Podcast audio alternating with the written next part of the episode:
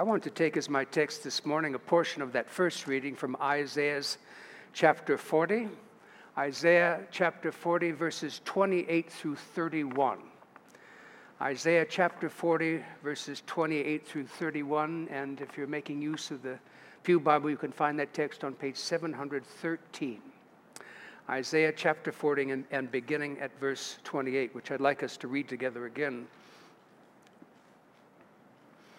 In which the prophet says to the people, Have you not, have you not known? Have you not heard? The Lord is the everlasting God, the creator of the ends of the earth. He does not faint or grow weary. His understanding is unsearchable. He gives power to the faint, and to him who has no strength, he increases strength. Even you shall faint and be weary, and young men shall fall exhausted. But they who wait for the Lord shall renew their strength. They shall mount up with wings like eagles. They shall run and not be weary. They shall walk and not faint. In summary, what uh, Isaiah seems to be saying is that God can help and He will help. that He can help and He will help. Now, to fully understand our text, we have to, I think, see it within its immediate context. And so we have to back up to verse 27, which in the New International Version reads like this And why do you complain, Jacob? Jacob being the people of God. Why do you say, Israel, quote, my way is hidden from the Lord, and my cause is disregarded by him? In other words, some of the people of God were saying that God doesn't know what's going on in my life. And even if he does, he doesn't seem to care that, uh, you know, I'm getting the dirty end of the stick and suffering injustice at the hands of others.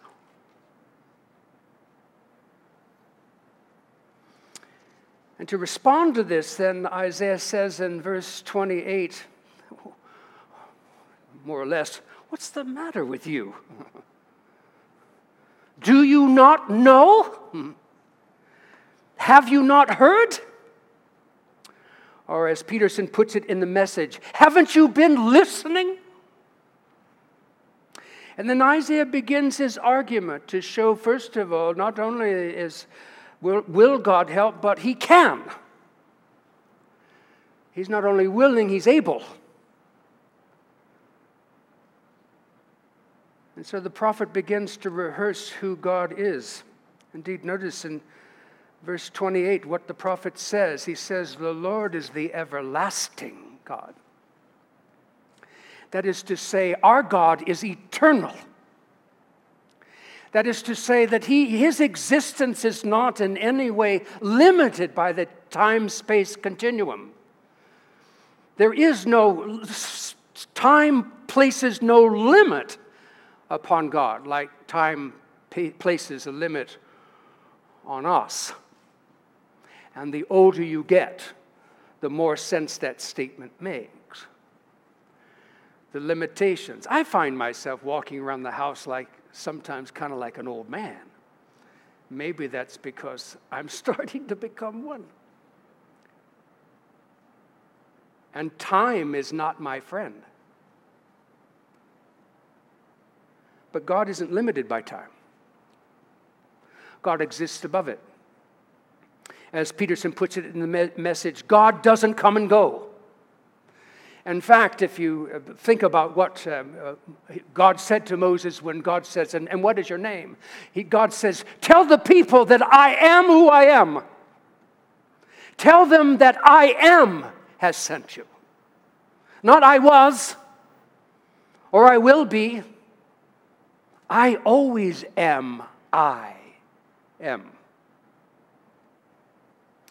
Indeed, the psalmist writing in, this, in Psalm 90 in verse 2 said, Before the mountains were brought forth, or ever you, Lord, had formed the earth and the world from everlasting to everlasting, you are God. And so the Lord is the everlasting God. I think we just sang that, didn't we?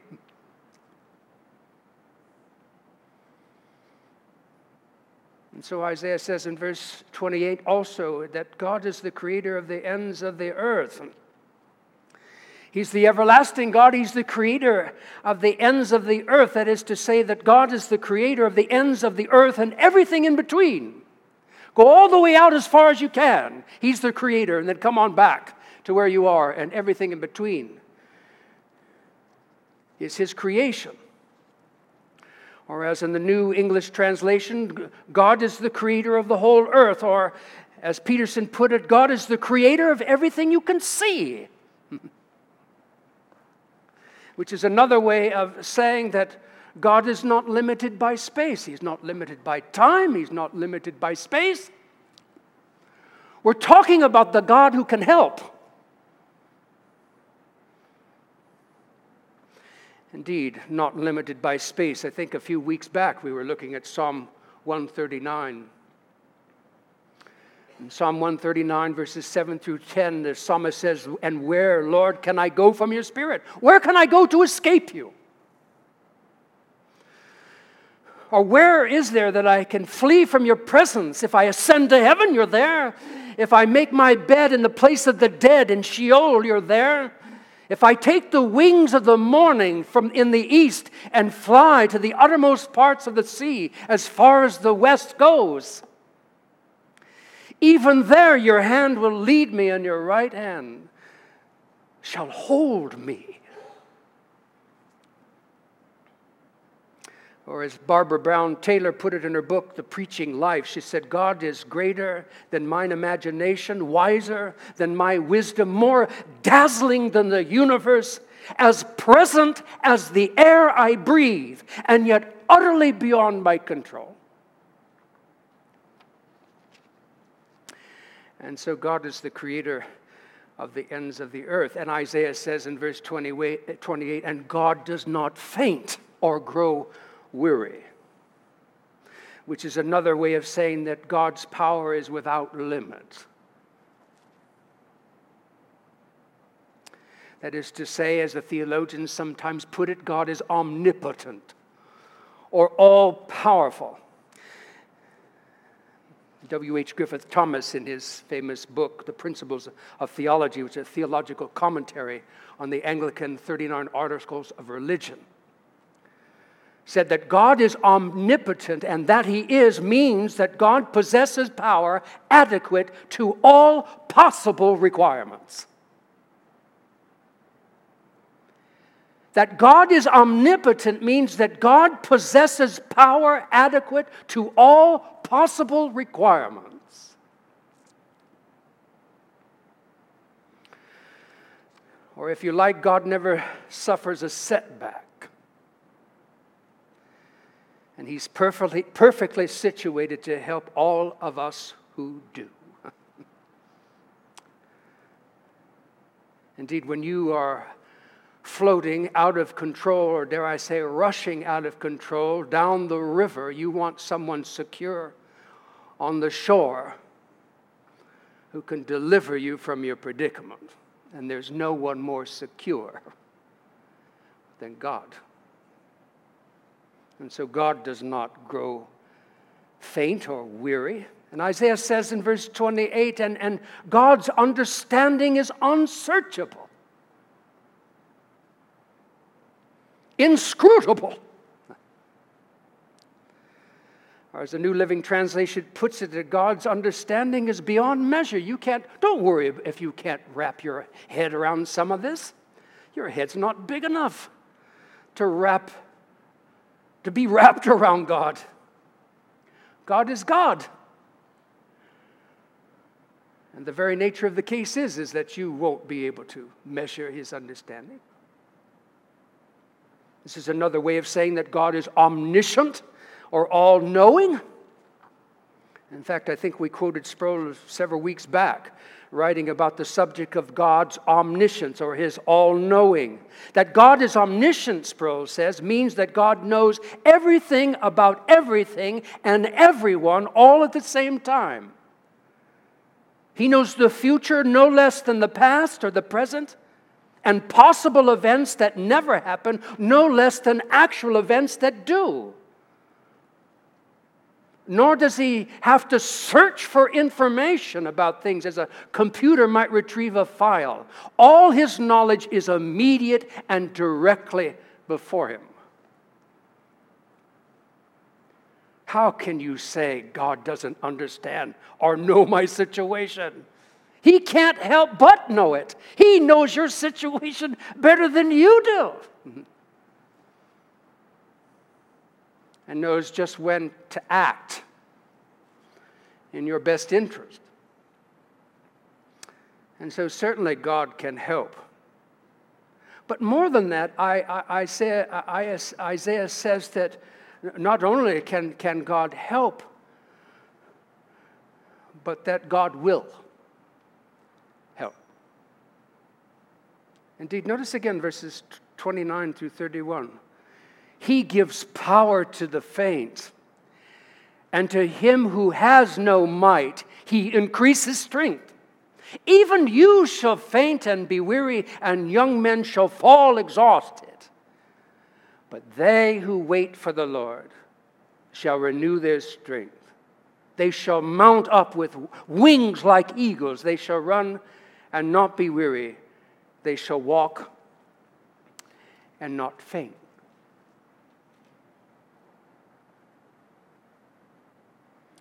And so Isaiah says that uh, God gives power to the faint, that is, that he, he gives power. And notice, he gives his power to the tired and to the weary. And as we noted just a few moments ago, God himself does not faint, but he gives power to those who do.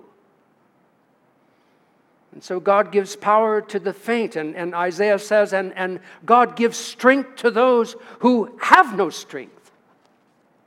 Have you ever felt that way? Usually it's, it's, it's, it's not something, you know, limiting you physically. Oftentimes it's, it's just some circumstance that's completely beyond your control. And you are, you would maybe describe as, as you being at the mercy of these people or this situation and you feel yourself drained, or perhaps it is physical, and you're weak, impotent,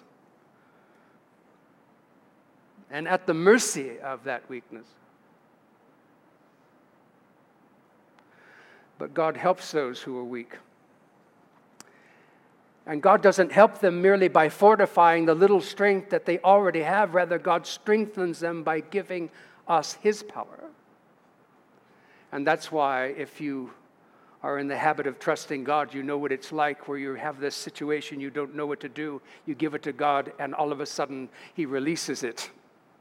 And all of a sudden, you feel revived. And you might say that it was miraculous. And maybe it is.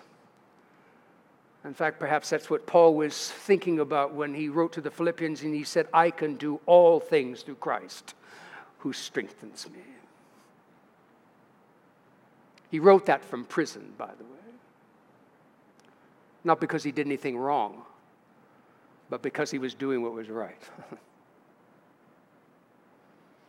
Indeed, the, the strong, so called, on, on their own aren't nearly strong enough. Indeed, notice again verse 30 even youths, right? You remember that line from the, the, the, movie It's a Wonderful Life, and the, the old guy's up on the porch there, and, and uh, I won't go into the whole thing, but he said, uh, Youth is wasted on the wrong people.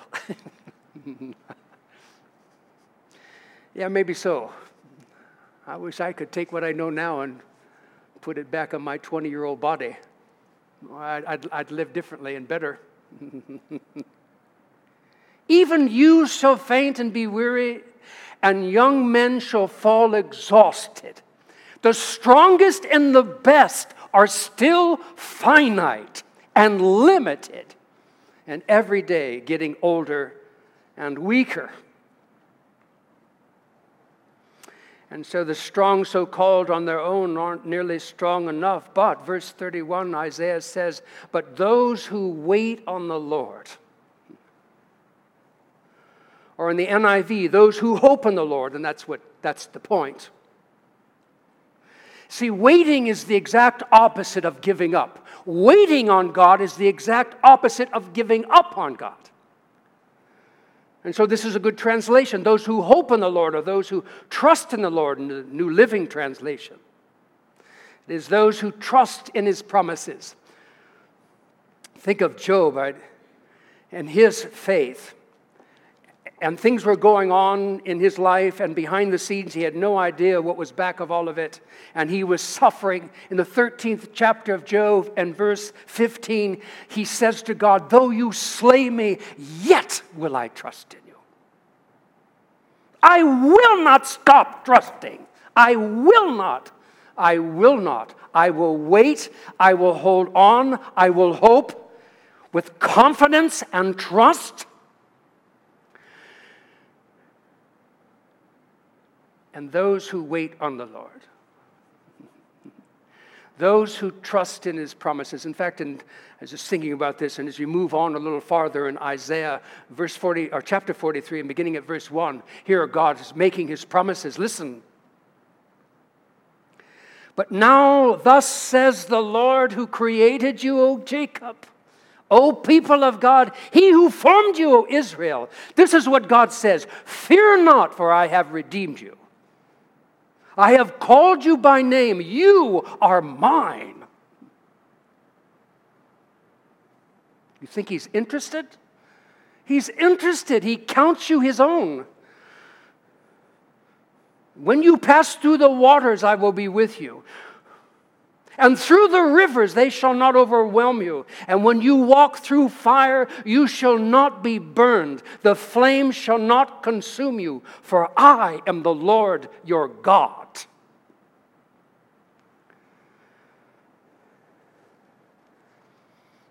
And so Isaiah says that those who wait on the Lord shall renew their strength. And Isaiah continues, they, and they shall mount up with wings like eagles, or in the New Living Translation, they shall soar high with wings like eagles. You know, I, I didn't know this. In fact, just a couple of weeks ago, I was looking for that, um, for that, um, I guess they call it an eagle cam. They put the eagle, or they put the camera on the eagle's shoulder there, or the pinion, and then the eagle goes flying, and this one golden, uh, golden eagle flying over the Alps in, in, in Switzerland. Over them, you know. And uh, with a very confident look on his face. And as I and I found that and I watched it, I thought, wow, wow, you know. And then I saw this other one about eagle attacks, uh, and on camera, bald eagles, uh, uh golden eagles, attacking uh, wolves and picking them up, a 150 pound wolf, and flying away. And what has been known even from ancient times, the power of an eagle.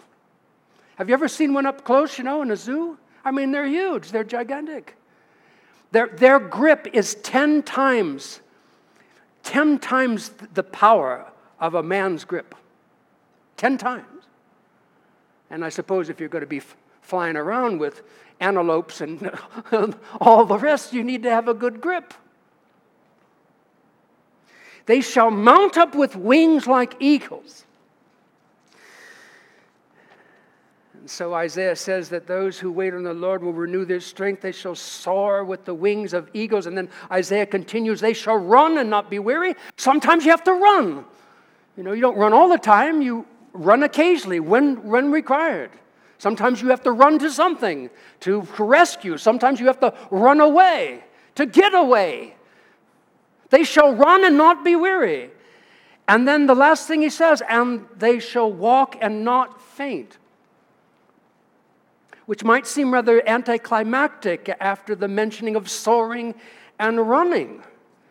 But the idea is that, that, that the strength needed to persevere day in and day out, regardless of the circumstances and without buckling under the pressure. That's the idea to walk and not faint. So that this one last statement is, in fact, perhaps the, the, the, strongest of all the statements about those who trust in the Lord, they shall walk and not faint. Interestingly enough, this Isaiah's chapter 40, from which we take our text, in fact, our text is at the very end of the chapter. But the chapter begins with these words Comfort, comfort my people. Comfort, comfort my people. And that's what our text is all about. It's about comfort and encouragement and hope. And even in the middle, or the somewhat in the middle uh, of this 40th chapter, Isaiah reminds us in verses 6 through 8 that all flesh is grass. the grass withers and the flower fades, but then he says, and the word of our God shall stand forever. The word that you heard today is the truth from God. And whether you receive it or not, it will stand forever. God help us never to forget it. Amen? Amen. God can help, and God will help. Let us pray.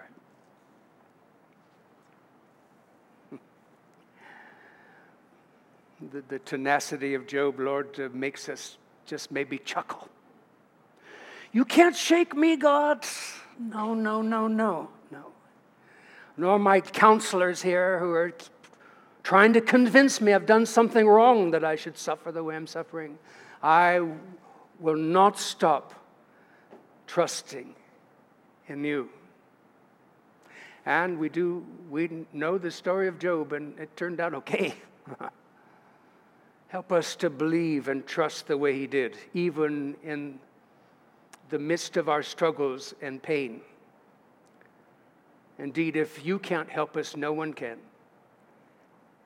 And maybe there is in the midst of the struggle something that you're trying to teach us, some valuable truth, some life changing truth. That once we get it, the pain we had to go through to get it will be all forgotten. Even as we sang, You make all things work together for my good. We believe it, Lord. Thank you. In Jesus' name, amen.